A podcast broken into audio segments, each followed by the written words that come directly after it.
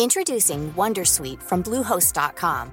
Website creation is hard, but now with Bluehost, you can answer a few simple questions about your business and get a unique WordPress website or store right away. From there, you can customize your design, colors, and content. And Bluehost automatically helps you get found in search engines like Google and Bing. From step-by-step guidance to suggested plugins, Bluehost makes WordPress wonderful for everyone. Go to bluehost.com/wondersuite. If you thought the only way to get a more defined jawline with natural looking results was through surgery, think again. Juvederm Volux XC is a non surgical injectable gel filler that improves moderate to severe loss of jawline definition and can help you achieve natural looking results with little downtime. Even better, this improved definition lasts up to one year with optimal treatment. No maintenance required. Improve jawline definition for a smooth, sculpted look with Juvederm Volux XC. For important safety information and to find a licensed specialist, visit juvederm.com. That's J U V E D E R M.com. Not for people with severe allergic reactions, allergies to lidocaine, or the proteins used in Juvederm. Common side effects include injection site redness, swelling, pain, tenderness, firmness, lumps, bumps, bruising, discoloration, or itching. There's a risk of unintentional injection into a blood vessel, which can cause vision abnormalities, blindness, stroke, temporary scabs, or scarring. Talk to a licensed specialist to find out if it's right for you. You done with your Oreo? Yeah, done with my Oreo. Okay, good. Um, Do we really know what happened? The brother did. the brother. That's what I thought too. I mean, that seems like kind of obvious. Hey, do you want to talk about death? Yeah. I mean, I. That's, Murdery thingy, thingy, um. Hello. Hi there. How- Happy Wednesday. Happy Wednesday. Once again, we are here on an early Wednesday morning bringing you the weird shit. The weird shit in the news. The mysteries. The murderies. The thingies. Mine's a thingy today. Mine's a murdery. Yours is very murdery. Mine is super murdery. so murdery. Yeah. This is Mystery Murdery Thingy. yeah. I'm Chloe. I'm Mario. And yeah. we talk about mysteries. Yeah, we already did this. We did this already. Um, okay, so you said what did I yours say? was a thingy. yes. I said mine was a murdery. I know what you're doing. You don't know what I'm doing. I don't know what you're doing. And I'm you're gonna go first. I'm excited to learn. Anything you want to say before we get started? Um, Maybe just. I was. Oh, I was gonna say just like. Housekeeping. um because we say it at the end but if people don't stay past like the show and everything we are on patreon now so we're gonna have a video up there i'm gonna get it done we we taped it i just need to hopefully by the time this is up i will be working hard on putting the video up too and uh, bless. we're God putting pic- pictures up there. I think I'm going to put some pictures from my story up today because there are some cool ones. And uh, yeah, patreon.com, search for Mystery Murdery Thingy or patreon.com slash Mystery Murdery Thingy. And that's all I got to say. So and let's get started. follow us on Instagram, Mystery Murdery Thingy. We're putting pictures up on Instagram. Yeah, Yes, Um, we're getting off our lazy butts. we're doing things, guys. We're doing things. You're doing it. You're doing it, Peter. That's Um, us. We're we're Peter Pan in this situation. Oh, so it wasn't a Family Guy reference. No. It was Peter Pan. Well, Hook. See that one way over my head You never saw the movie Hook? with Robin Williams. It's a classic. I've seen that movie. You don't remember that part? No, They're eating the food, but it's like the make believe food. I don't remember it. In a, I haven't seen it in a while It's I think it's since I was like a little kid. it's a good movie for little kids Yeah. and adults and people in the ages between them and then also elderly people. Moving on. yeah, okay, let's actually get started. So yeah, um, actually, mine is a technically a hometown murder, quote unquote Right. hometown. right. Um, so Bloomington Normal is a college town, home to Illinois State University and Illinois Wesleyan, and um, some other colleges, smaller Mhm. community colleges. Um, I like to say this town is hip hop and happening. I don't know about you, Mario. Silva. I'd like to say that, but also I'd like to not lie. I- I mean, it's it's a lot more happening than like Cairo or El Paso. That's Cairo, Illinois, and El Paso, Illinois. By the way, not not the cities of the similar names and the same name in the other case that is in a different place. But yes, it's Central Illinois. It's a medium-sized exurb of Chicago. Yeah. Go on. So in 1983, there was a quadruple homicide that to, technically to this day is unsolved. Hmm. Now, this is nuts. Um, it's uh, it's very tragic. It is a family uh, murder, and I got um, my sources from many different places. But I also watched um, a documentary um, that was on. It was like 2020 on Investigation Discovery presents homicide, and then it was called The Darkest Night or something like that. And it was on the Hendricks family murders, and that's what I'm about to talk about it was really really good it had a lot of uh, details in it and i couldn't find it to watch it again Oh, i couldn't find it anywhere it was weird. Did you watch it on YouTube originally? i watched it at home on tv Oh. a couple weeks ago so yeah So it wasn't that long ago. it wasn't that long ago Okay. yeah. so November, november 7th 1983 four members of the hendricks family were found brutally murdered in their home Susan Hendricks, 30, Rebecca Hendricks, 9, Grace um, Hendricks, 7, and Benjamin Hendricks, 5. So a mother and her children, and David Hendricks, uh, the father, who's 29, had been away on a business trip in Wisconsin. Uh, the family had been brutally killed with an axe and a butcher knife, which Oh were found at the scene. Um, there was blood spatter everywhere, blood soaked sheets. Um, they do an interview with the retired officers and they talk about how much blood, like, how much blood there was and all this stuff. Um, Like it was a lot even for them Yeah. as like seasoned officers. It was like, oh my god, yeah, it's like the friggin' Shining, right? Yeah. There was no sign of struggle. Um, and the weapons, the axe and the butcher knife, they were both found um, at the crime scene, uh, but they appeared to have been cleaned. Mm. And so it was wiped of fingerprints, so there's no um, evidence there. So David Hendricks, 29 at the time, um, is the father, and he had been away on a business trip in Wisconsin, and um, he was concerned because his family had not been answering or returning his calls. So he called some of his relatives to go check on the family, and that's what they found. So of course, David Hendricks, the father who wasn't there, is immediately, you know, the lead, the suspect, the leading suspect. Of course. So his story was that um, that night, Susan had gone to a baby shower, and in the meantime, David had taken the kids out to eat at Chuck E. Cheese, and afterwards, they dropped off some library books. Um, Hendricks says the kids were in bed by 9:30 and that Susan was back between 10 p.m. and 10:45 and he left the house around 11 p.m. to go uh, to leave on his business trip. And it wasn't usual for him to go on business trips at night um, because he was he was a businessman. Mhm. Um, the trip this also was like something that had been planned a week in advance so it wasn't necessarily seen as like super sketchy um, the hendricks in general were a very well off um, and very religious family especially david so they were part of um, a conservative christian sect called the plymouth brethren and um, they would meet they didn't really have like a a church they would meet in each other's houses Right. it was it was private Was way. it? It was sort of like a maybe like a callback to the Puritans, I guess. Is Or- that that's like the Plymouth in their name, maybe? Because I guess- Yeah. I think that's what they used to do, just like meet in people's houses and stuff. I should have looked up more about it, but I didn't. It um, it sounds kind of vaguely creepy.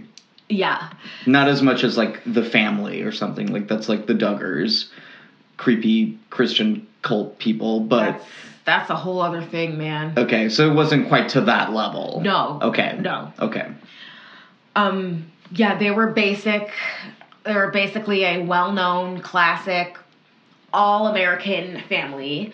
Um, like I said, David was a businessman, so he made money selling back braces um, that he made of his own design, and he patented like this design himself, and he was very successful.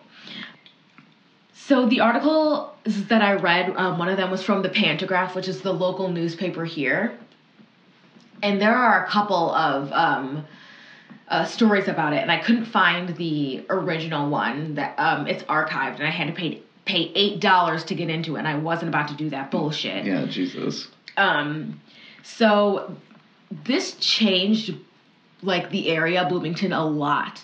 Um, court hearings were canceled for the day because um, there weren't any police officers to testify because everybody was at the crime scene. Right. Um, it's talked about as the most brutal slaying in um, the town's history. Nothing like it has ever happened.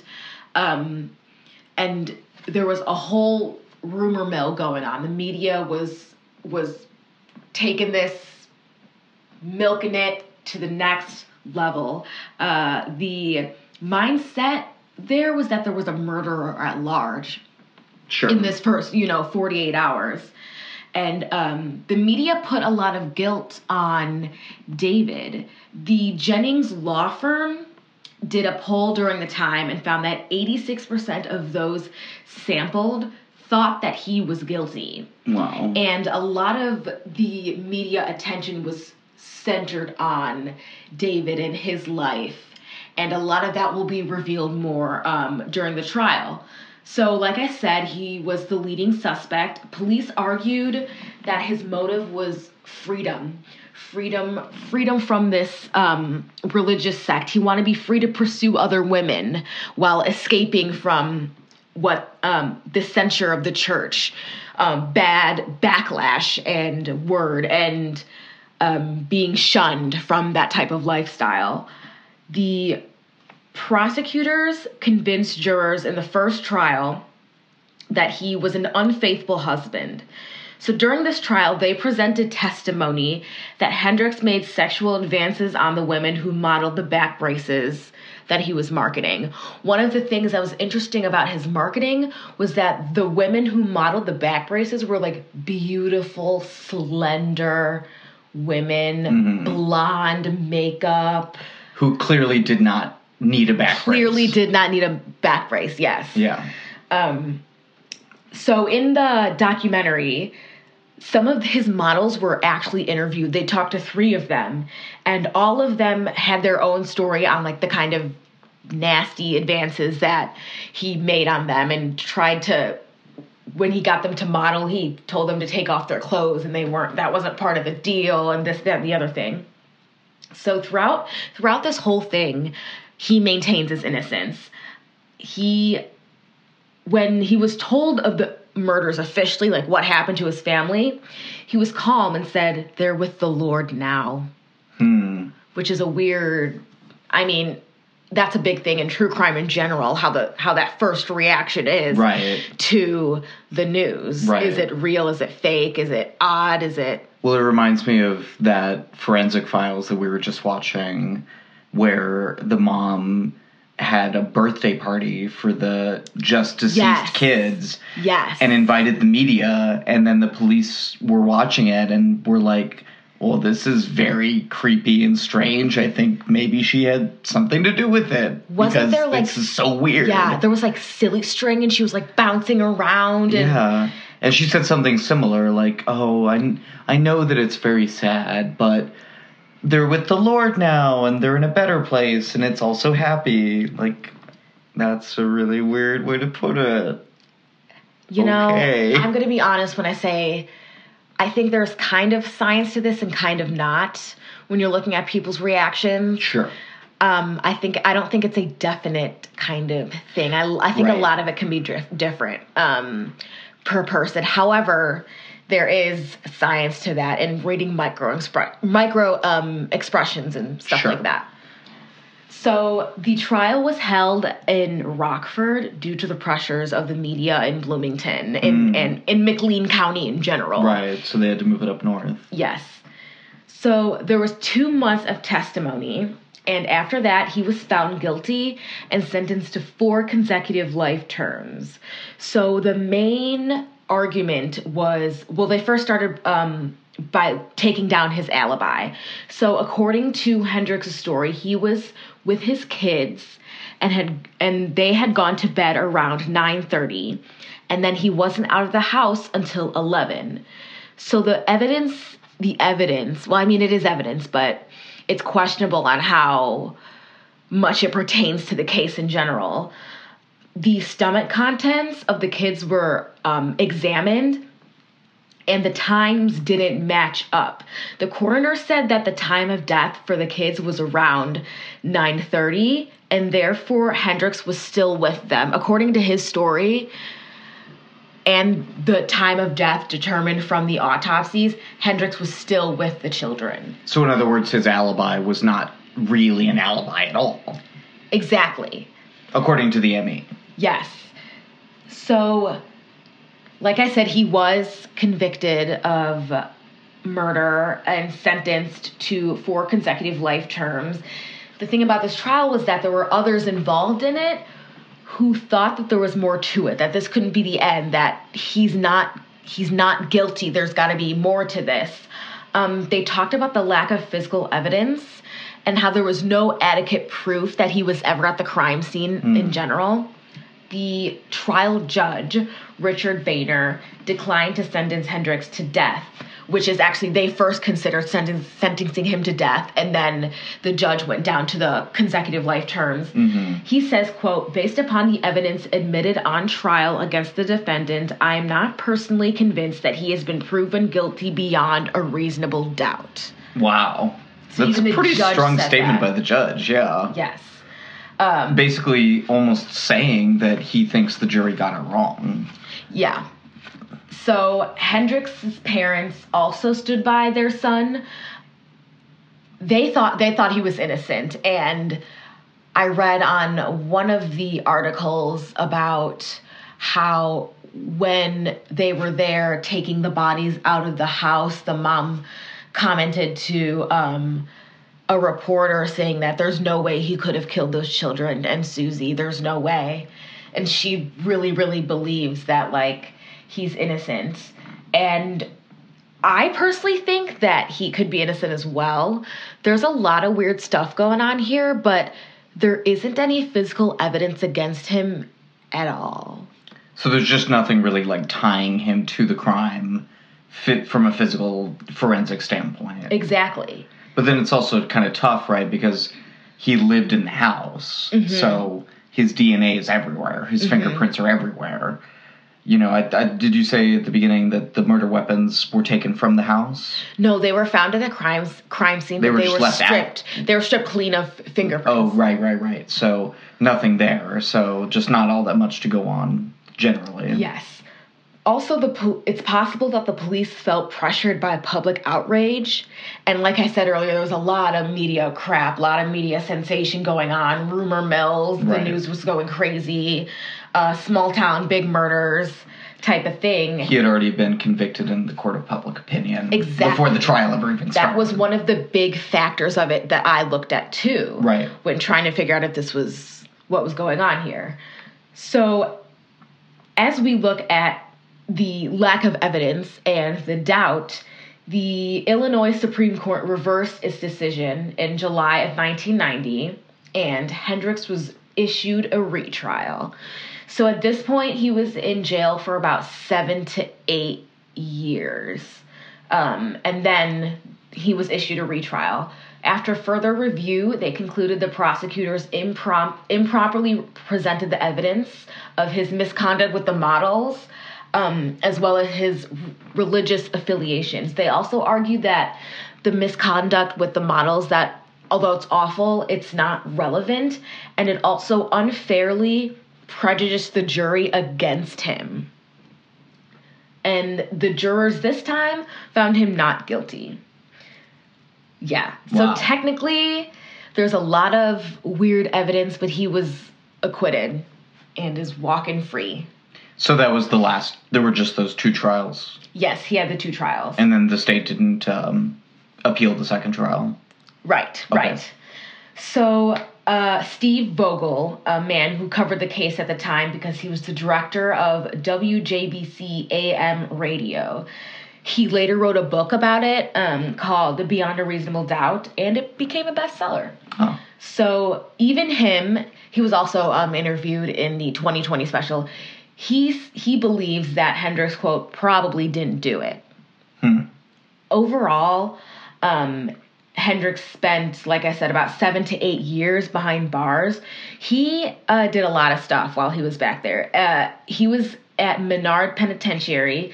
He worked on the prison newspaper. He wrote stories about issues like rehabilitation. He published poetry that related to himself and his family's death.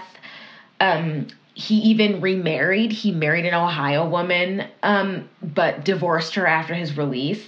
And then he was also briefly married to um, a third woman before his current 15 plus year marriage that's still ongoing right now.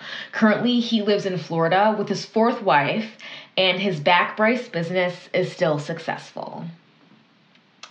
I guess sex sells, even in the back break business. I think a lot of Back it was. brace business. I know that's a hard one. Back braces. Back back brace business. Back brace business. I think a lot of it Blah, had blah, to do with it was patented by him, Oh, and so it must have. gotta get this It must have worked well. whenever you watch Shark Tank, they always ask, what's the one question they always always ask? Do you have a Do patent? you have a patent? And that's like half of the thing, you know? like if you don't have a patent, they're just like, nope, not gonna be able to do it. I read somewhere that Snapchat was on Shark Tank, and they Oh. said no. I could see that. I could see them saying no. Isn't You that know. weird? Well, I just don't think that any of them is like in. I don't know. Well, maybe that's not true of all of them, but it just doesn't seem like it would be that profitable. It's know, hard to pitch a, looking at it. an idea like that in general. It- exactly. It's like hard to kind of explain exactly what it is, and yeah.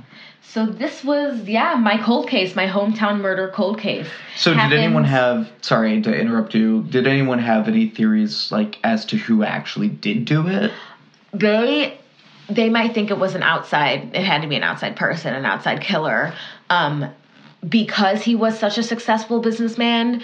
Uh, some of the private investigators that um, his family later hired, or was it Susan's side of the family that hired? I think it was Susan's side of the family that hired private investigators when Hendricks was um, given the retrial and um, not and was seen not guilty. Yeah, and they found something that could point to someone else and somebody who was jealous of Hendricks and wanted to take him down. It was a a hate crime. Is that how you would classify that? No, not really. No. It was motivated.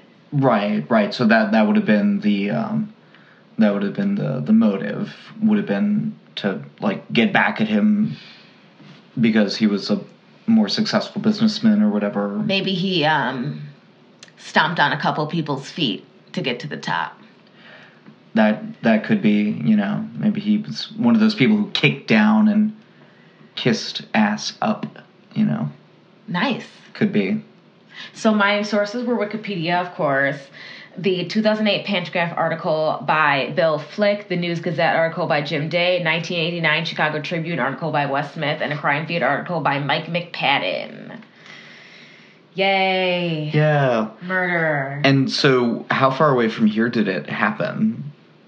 East side of Bloomington. But yeah, that's that was pretty interesting. Yay! Okay. Mystery.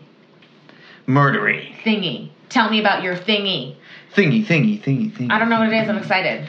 So I am going to talk about um, Great Zimbabwe, which is a ruined city in the southwestern part of Zimbabwe near Lake Mutirikwe. Okay, wait. Let me get comfortable. Wait. Okay, Wait. Okay, I'm ready. settle in. I'm settled. the um, ruined city of Great Zimbabwe was the capital of the Kingdom of Zimbabwe in the late Iron Age.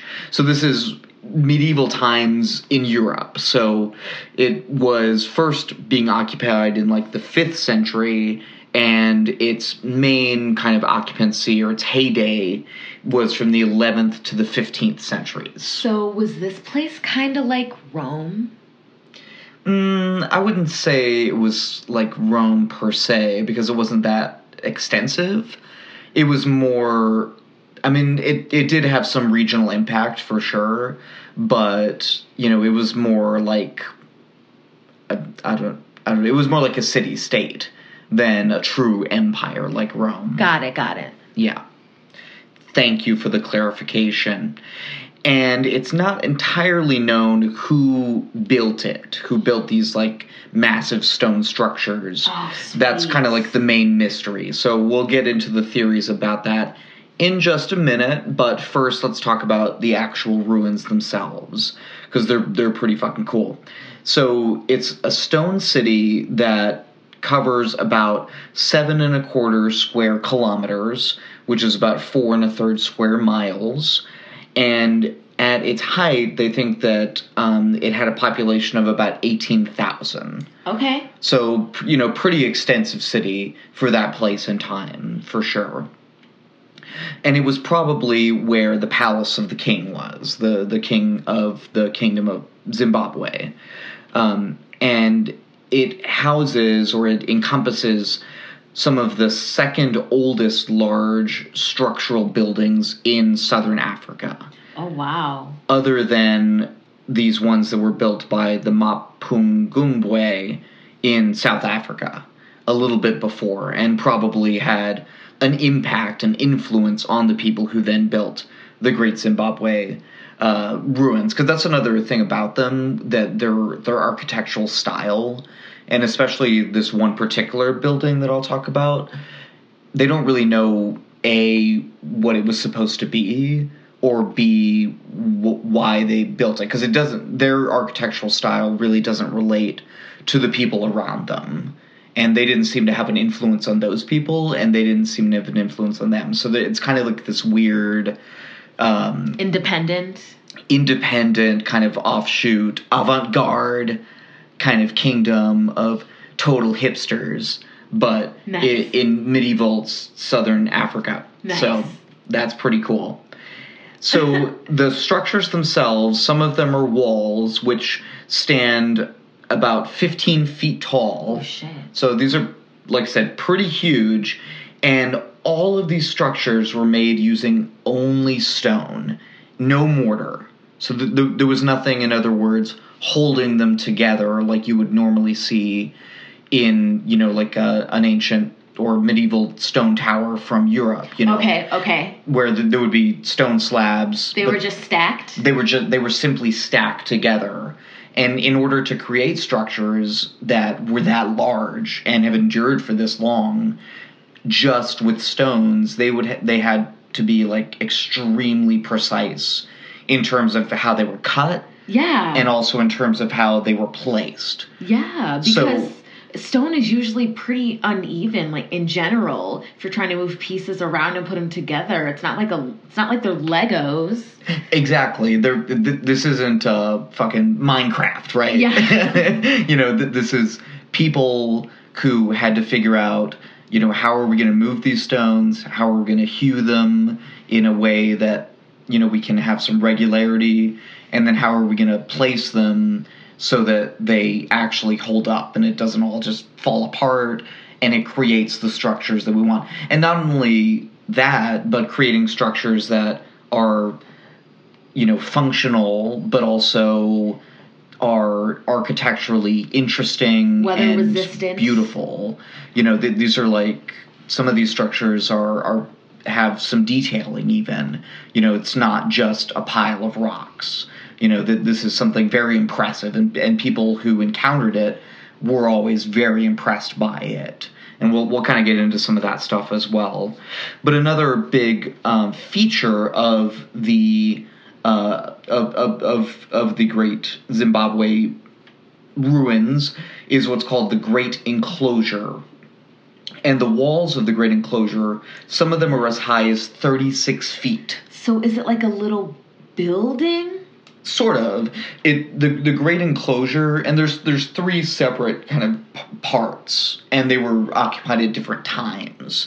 So we'll we'll get into that a little bit here, but just to wrap up with the Great Enclosure itself, because that's kind of the the main sort of aspect of it that I think people are impressed by, and it, it it's a self-enclosed you know area that seems like and and again people don't really know what these things were meant to be but it seems like it was a like a redoubt you know somewhere where you could look out from and defend well from you know kind of a um a, a fortress in a sense So was it on top of a hill?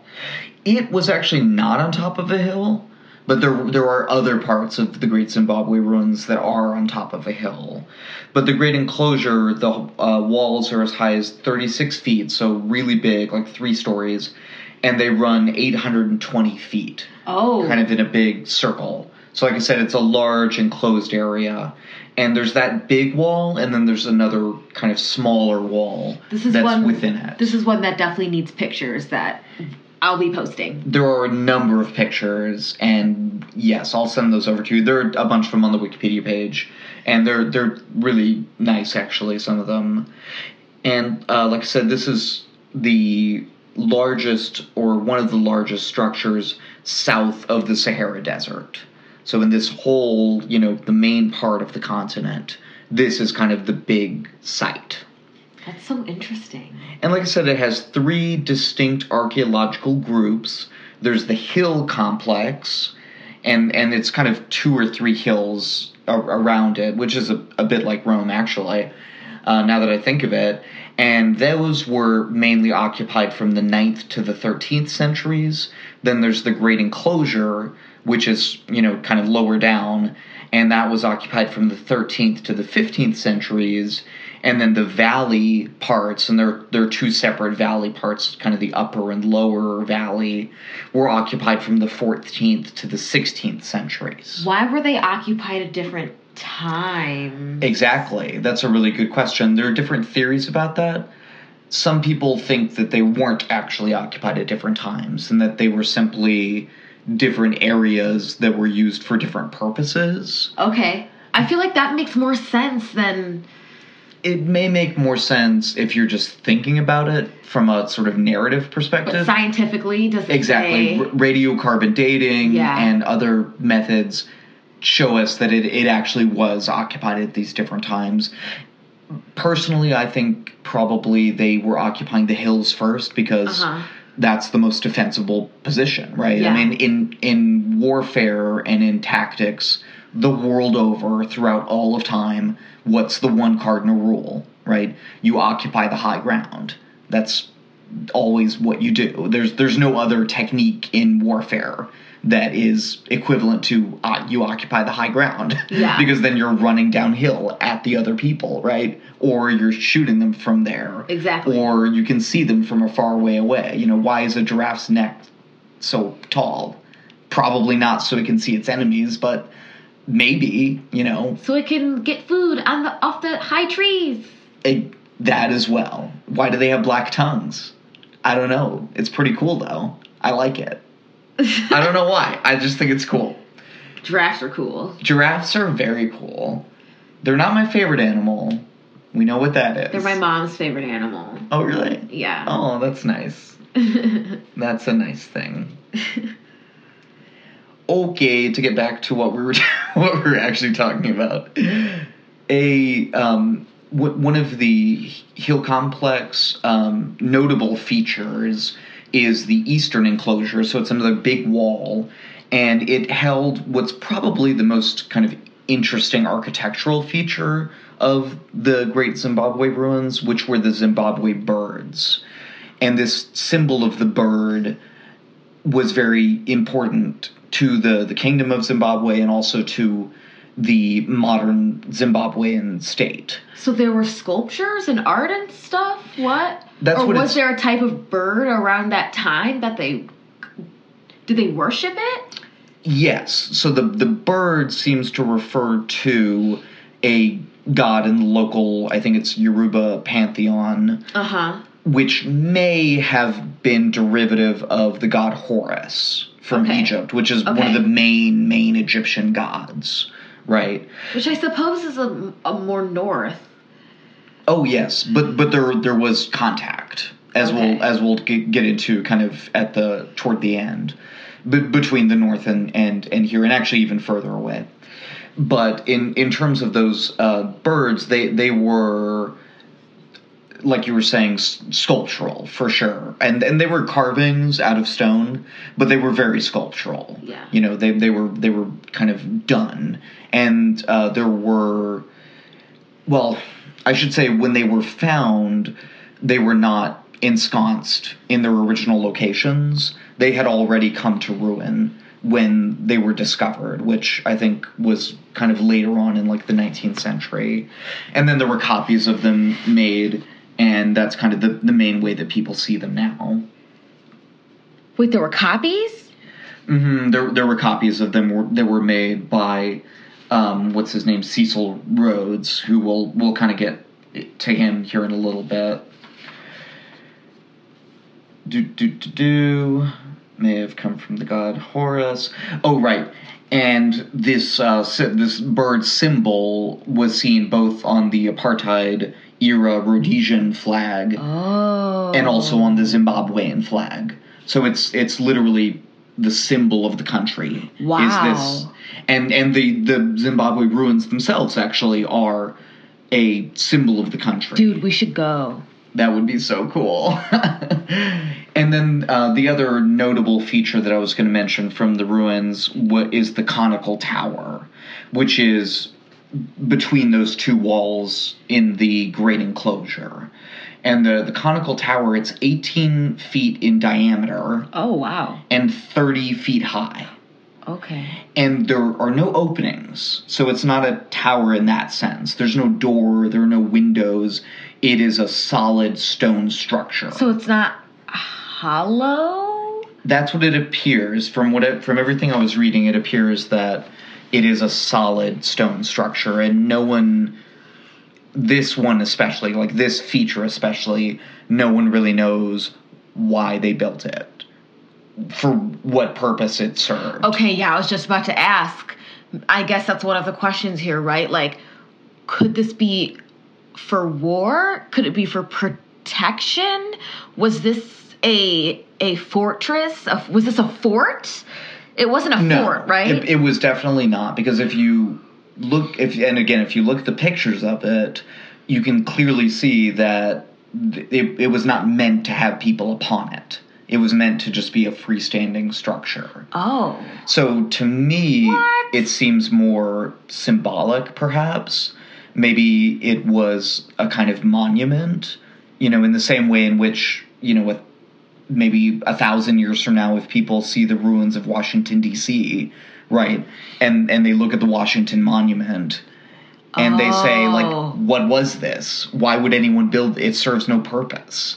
It's just a s- solid stone structure, and it's you know hewn very nicely. It, it's obviously very intentional, but what is that intention? How could So we it- possibly know? yeah. So it makes sense that it's more of just a monument. To that's to me that's what That's what you think. I'm not an archaeologist. I have no idea, but yeah, that's what I would think. So I may be asking ahead again, but do they know the culture of the people there besides the the bird god thing? A little bit, but there, there's also a little bit of a dispute in terms of who actually built them, right? So we'll we'll we'll we'll get into that stuff. So by the time the Europeans discovered the site in the 1500s, it was already pretty much abandoned and had started to go into decay. And the Europeans, who were mostly the Portuguese early on, wondered you know, who had built these great structures with such precision and how were they able to do it? Excuse me, without using mortar or anything. So let's let's get into some of those those theories now of, of who built the Great Zimbabwe ruins. Aliens. Must have been ancient aliens. That's what the History Channel teaches me.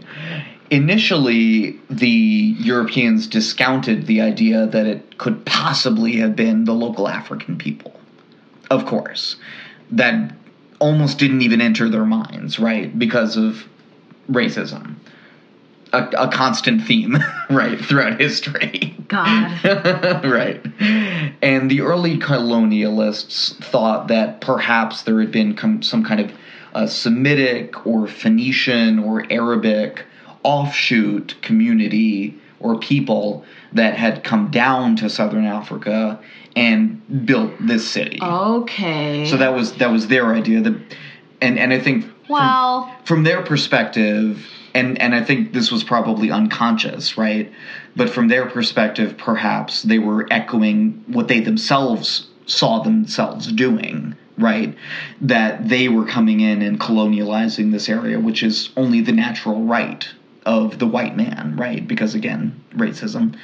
So they thought, oh, maybe this has happened before. Maybe Okay. there maybe there had been a people before who had come from a more quote unquote advanced culture and set themselves up here and dominated the local people. So they weren't the first. That's what they were thinking. that's what they were thinking. I guess that's pretty plausible. Eh, I mean, it could be plausible. We'll we'll find out that it's not what happened. And part of the reason that we know that is because of an early female archaeologist named Gertrude Caton Thompson. Yes, female. Right. And in 1929, she did a, for then, extremely modern survey of the site.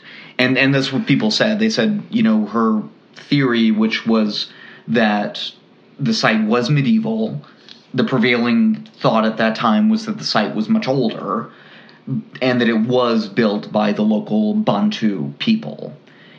And the reason why her theory had credibility was because she used those modern techniques and actually developed some of the techniques that are still used in modern archaeology now in terms of setting up a grid and doing Yeah. that sort of stuff. She was one of the people who actually pioneered those sorts of modern archaeological techniques. Brushing off bones and shit. Putting on your glasses. Right. Being Indiana Jones. Scaring kids with, you know, fossils of Tyrannosaurus rexes, that sort of thing. Sam Neill, if you recall. Yeah. just like a bird. And later, Caton Thompson said that there may have been some Arabic influence as well, um, which we'll see actually may have been the case.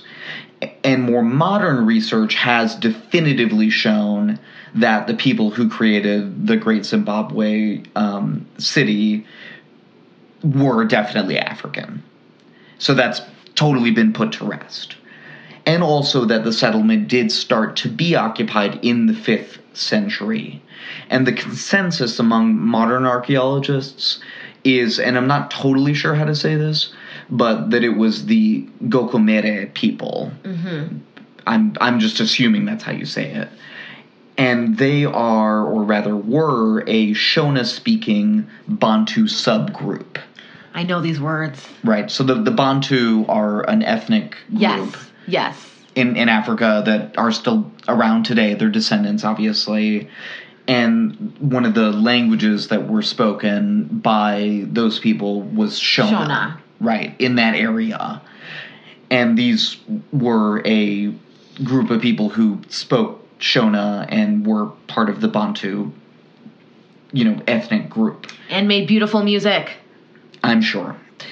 And they flourished, uh, the Gokomere did, between 200 and 800 uh, CE.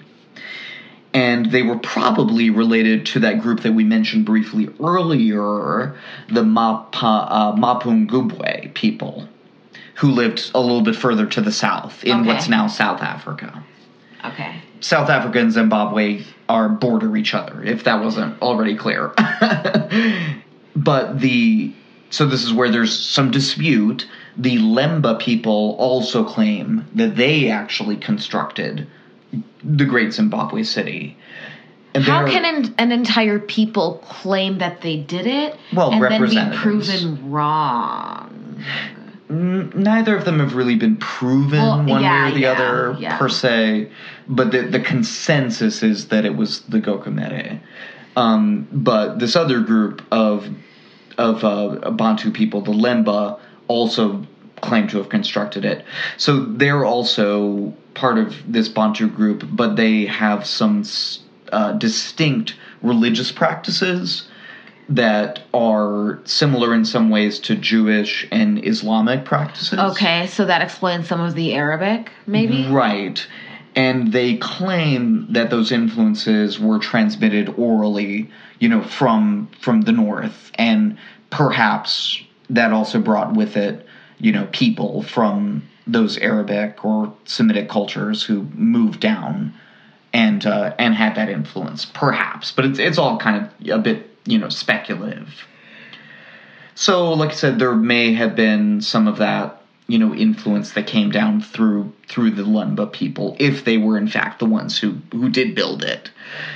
But unfortunately, you know, damage mainly in the past hundred years by looters and misguided attempts to restore the site, mm. mostly since the 1980s, have done damage. And, you know, it, it may not at this point be totally possible to know, you know, who really built them. But those are the best ideas that we have so far. And whoever built it, whichever culture it was that built the Great Zimbabwe city, probably declined along with the Mapungubwe starting in about 1300.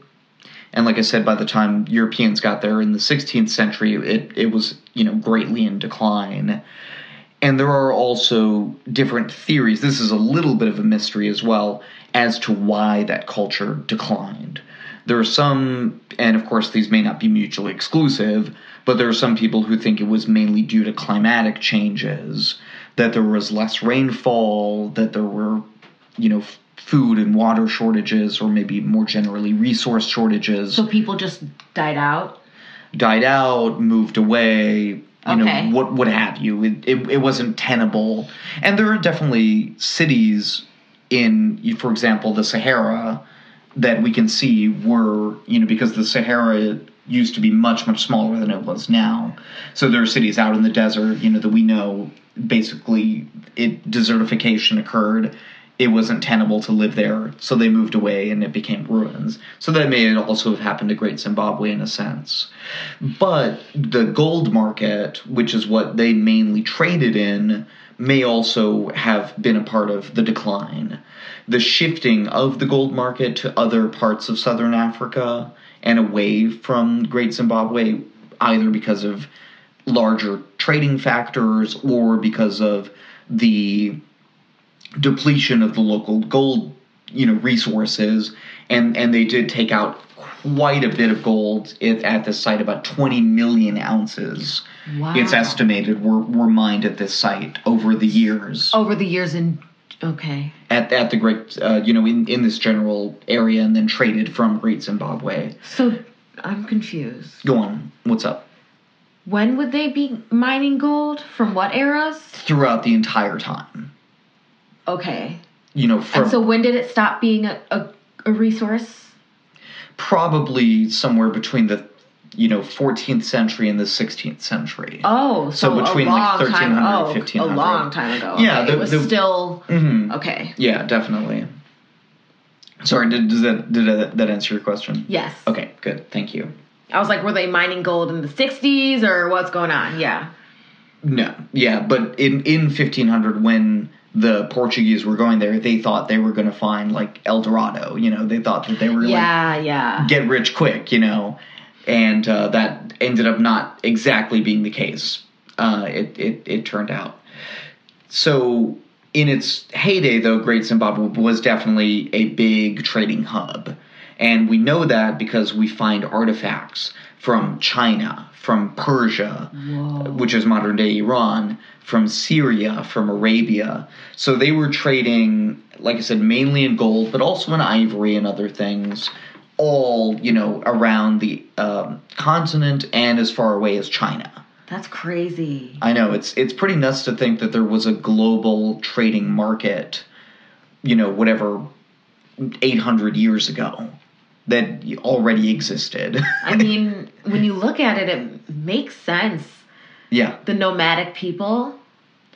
and I think we're learning more and more about how often and how far flung human expansion has been. You know that there wasn't just one great migration out of Africa, for example, but there were probably at least three.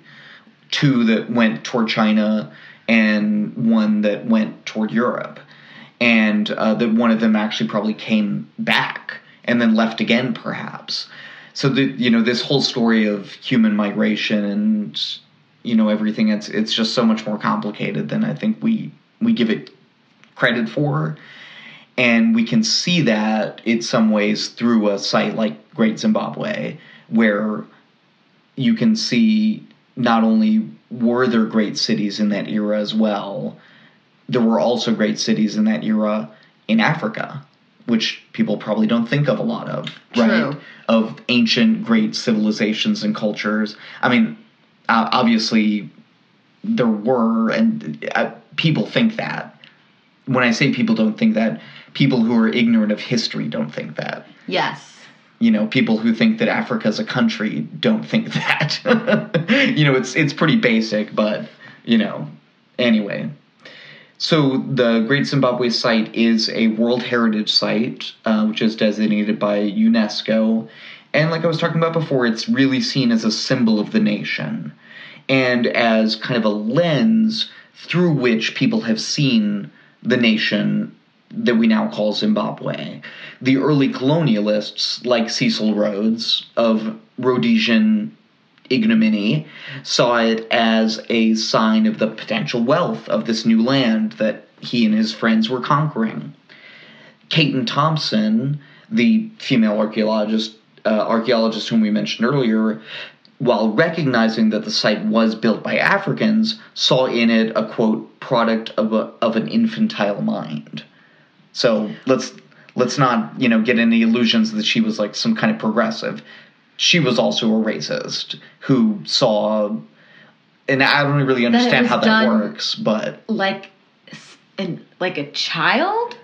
I'm confused. I guess so. Maybe she thought, oh, this was all just for show or something. I'm not really sure. But there, there, there are a lot of flawed notions that are flying around in relation to, you know, Great Zimbabwe.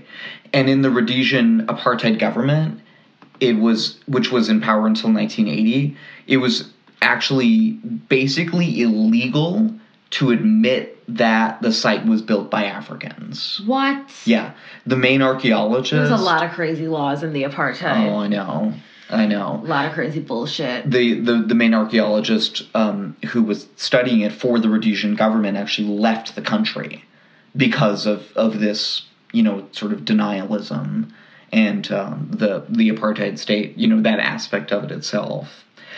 And to the black nationalists, it was a sign, Great Zimbabwe was a sign of what Africans could accomplish. Yes. Right, in the same way that the great historical sites in all the other parts of the world are symbols to those people, right? As yes, yes. Exactly. And they when they they did, you know, regain control when the native people did regain control of the of the nation in 1980 when the apartheid government ended, they chose to name their country Zimbabwe after the ruined city. So Zimbabwe wasn't a country until 1980. That's correct. Before that, it was known as Rhodesia. I, I, I'm not well versed in the whole history of, of the you know of that part of the world, but my understanding is that the during the colonial era, these governments, right, these colonialist governments were set up, and the nations as we know them now were set up basically, but those were done. Those lines were drawn without any regard for the native people, for the the ethnic groups that lived there, who was warring with whom, who was friends with whom. Yeah. It was just, you know, the convenience of the colonialists. And they also set out to reclaim the lost history, right, that had been supra- uh, suppressed by the Rhodesian government. And again, part of the reason why some of this is so mysterious is because of that official obscuring of the truth and of the real history. I bet there's a lot of that in Africa. Well, in all over the world. Sure, but you know, the I think these colonialist governments like we were talking about are particularly prone to that. They depend upon a rewriting of history because if the real history is known, then you realize that the the colonialist notions are built upon a foundation of sand. They're they're not real. You know, the, this whole notion that you have some kind of natural right to dominate other people because they're lesser than you, it doesn't make any sense. It never did. It never would have anywhere. But you have to construct these alternative narratives of history in order to support that. So I think I think it does probably crop up more in a sense. So this kind of makes me think of Stonehenge in a way. Sure. Did they in your research did they talk about how the stones got there, how they were moved, what they are, or were they naturally there? They didn't really mention that. And and my source my source has I had two of them, mainly with Wikipedia, although really good Wikipedia page I, I have to say, and also a page on uh, ancient pages. But they didn't mention anything about that. I think the stone was local, from what I can from what I could tell. It was more the construction itself that was mysterious in in terms of the actual production of the site. Yeah. And of course the the why. Right. What was the pur- pur- uh, purpose of these things and and so forth. But the you know the the people who again set up the modern Zimbabwean state saw it saw this site you know their kind of reading of what what is the purpose of these buildings what what's the meaning behind these things. First at first they said that they saw it as a sign of a harmonious you know socialistic society that existed pre-colonialism. You know before the white man came and messed everything up we lived in this you know sort of utopian state. That's a good viewpoint. It's it's certainly attractive, but I think it has its own pitfalls, as utopian notions always do. But as time went on, they started to describe it more as a sign of the natural accumulation of wealth in society to a smaller number of people, which is sort of the exact opposite idea. Okay. Right. And I think So they all moved to this one place.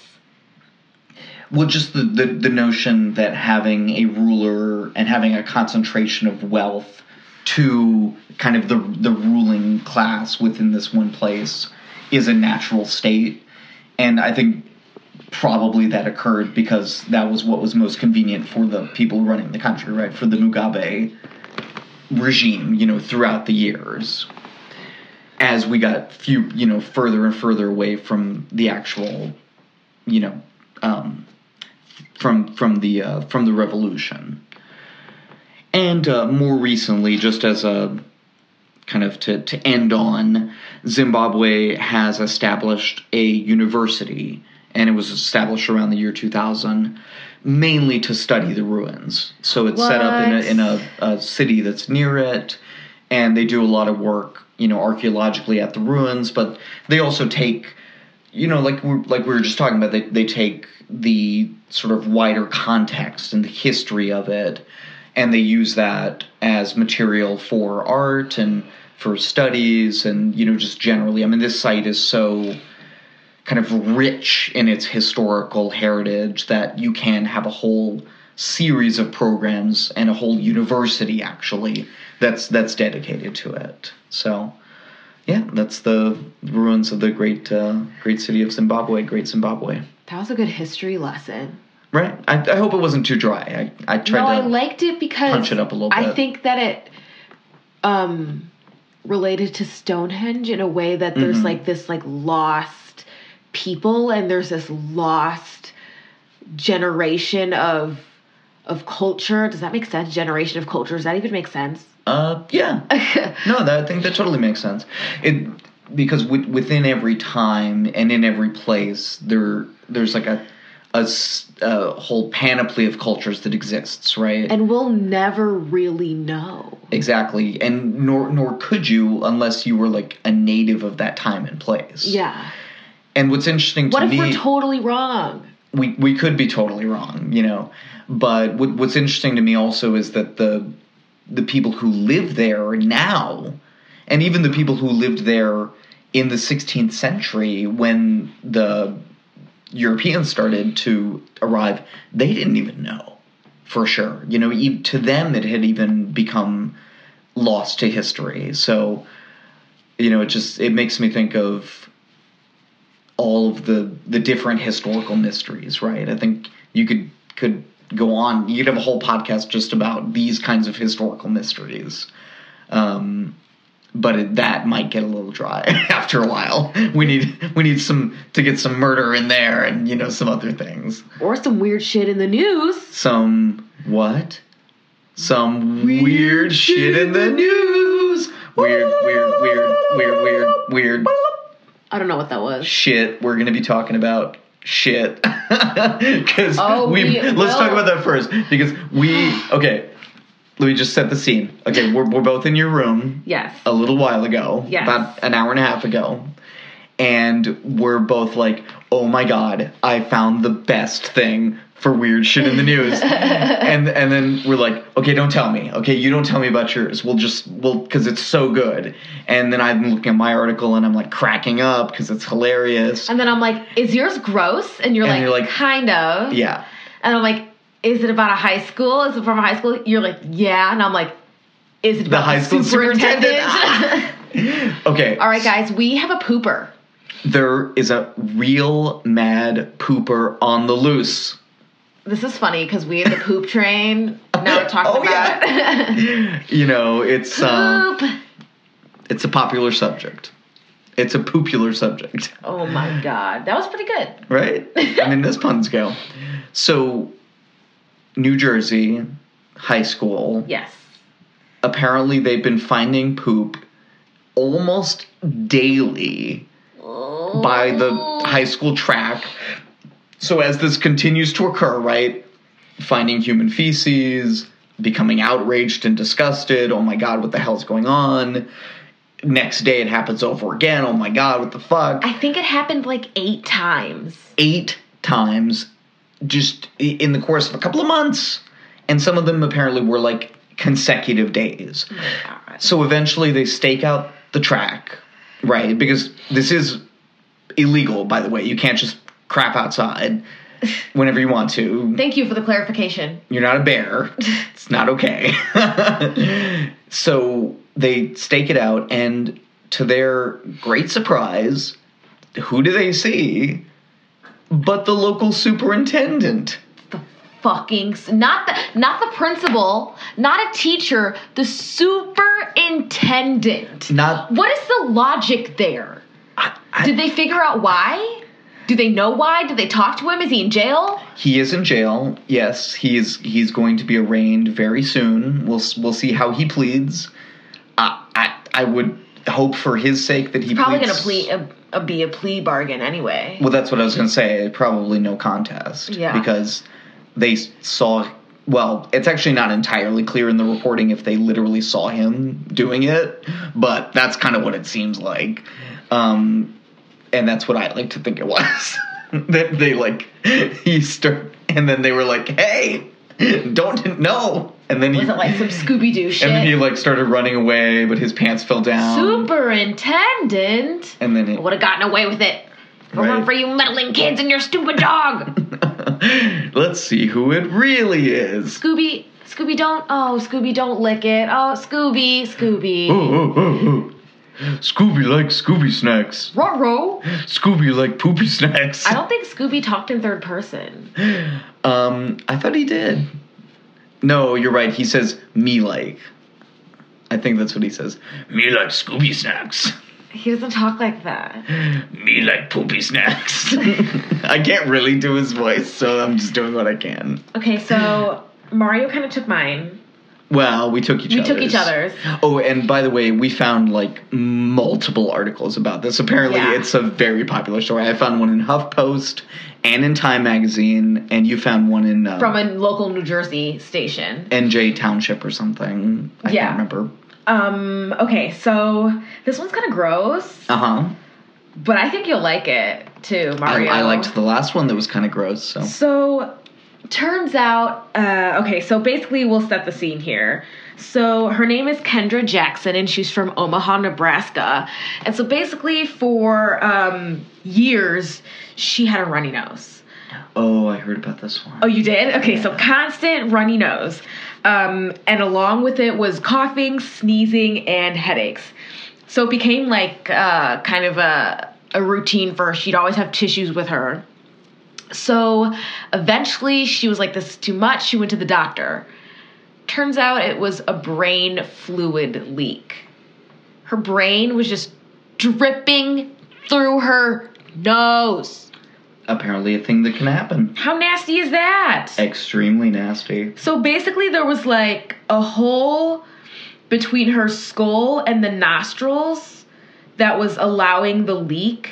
And they like went up there with like cameras and shit and like plugged the. Ooh, is that weird? Like surgery. And um, they they think that the cause was from an a uh, head trauma from a car accident that she was in Oh wow. and that's when the the leaking started um at, like a couple of years after that Mm.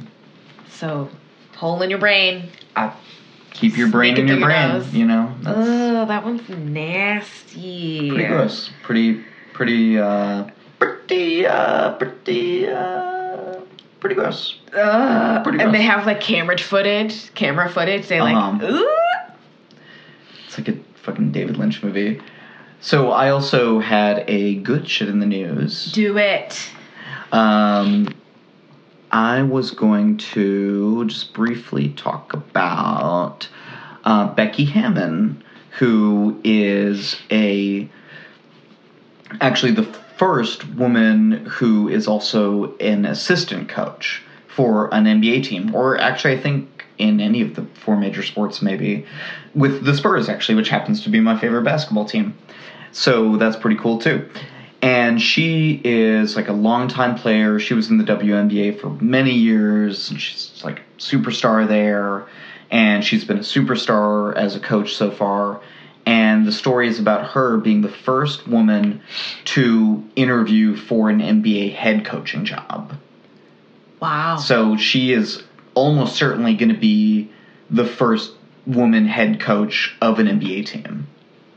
Which Wow. I think is pretty stupid that that hasn't happened before. that's kind of nuts dude i knew there were women coaches for like college teams there have Right? been there there have been a few women coaches of male college teams. Yes. There has also been I think or have rather been two women head coaches of D League teams. okay So that's also happened, but would definitely be the first time for an NBA team, and probably with the Bucks. women are just getting it I know, right? It's it's kind of funny when you give uh, both genders a chance to do every job. People from both genders tend to excel in each job. What? Funny how that's like oh equality works. Hmm. It's not you know just some like frou frou liberal idea. It actually makes sense to to have the best people in the in the job anyway. That's all completely obvious, but. Yeah, I, I like it because it's the Spurs, but I, I like Becky Hammon too. She's she seems really cool. I I heard she actually turned down the head coaching job at Colorado State, So she could go for this one, or just in so she could go for like an NBA job. shit. yeah. Good for her. Yeah, she was like, no, th- thank, thanks, but no, thanks, but no thanks. I think it's her alma mater actually too. Wow. Yeah. Anyway, You good, Mario? I'm good. I think I'm good. Thanks for listening, y'all. Hey, you guys should subscribe. Tell your friends. Maybe hit us up on Patreon. That'd be so cool. We would so fucking love it. Like I said, it. I I'm gonna do my best to get that video up. I know y'all They pa- Patreon tells us that people love videos. That you have to put a video. We're just trying to follow the directions here. We're we're just we're doing it paint by number style. You know, we're just trying to do what LPL does. no, Trying to do what all the successful podcasters do. Exactly. And we're also trying to think of another tier. So we've got the one dollar, you get a shout out. Five dollars, you get the weird news extra. Yeah, We're we're gonna do another one of those here. We do have one, and we're going to We're- set up another. We're gonna do another one real soon. Um, we have our stories, we just haven't recorded it yet. So that'll get you that. And then we're thinking of something else. So we we're kicking around some ideas, but if you have an idea, you know, hit us up, write on our Patreon page, email us, mystery DM us on Instagram. mystery murdery thingy at gmail or find us on instagram you know whatever all the bullshits as henry would say henry zebrowski who i contractually have to mention in every third episode. 'cause that's what i do and what else anything else I think that's it. I think that might be it yeah Bye. i think was was there something else I don't think so. I don't know about you, man. I'm going to bed. yeah it's like really fucking late okay um, bye